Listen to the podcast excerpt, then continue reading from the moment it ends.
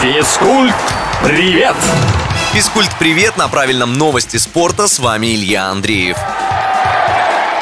Даниил Медведев выиграл теннисный турнир в Майами. Соперником россиянина в финале стал итальянец Яник Синер, который, может, и хотел, но не смог оказать серьезного сопротивления нашему спортсмену. Таким образом, Медведев забрал свой четвертый турнир из пяти в этом году. Совсем немного до победы Даниилу не хватило в борьбе за трофей в Индиан Уэлсе, но и у лучших бывают плохие дни.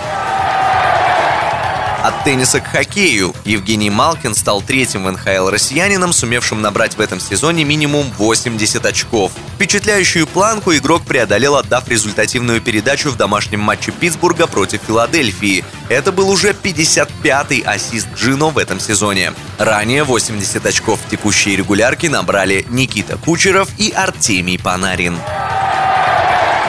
Футбольный клуб Ростов установил новый рекорд РПЛ по количеству пробитых пенальти. В первом тайме матча с «Торпедо» в рамках 21-го тура нашего чемпионата подопечные Валерия Карпина получили право на удар с точки, и это был уже 14-й пенальти Ростова в этом сезоне. А ведь играть еще 9 туров.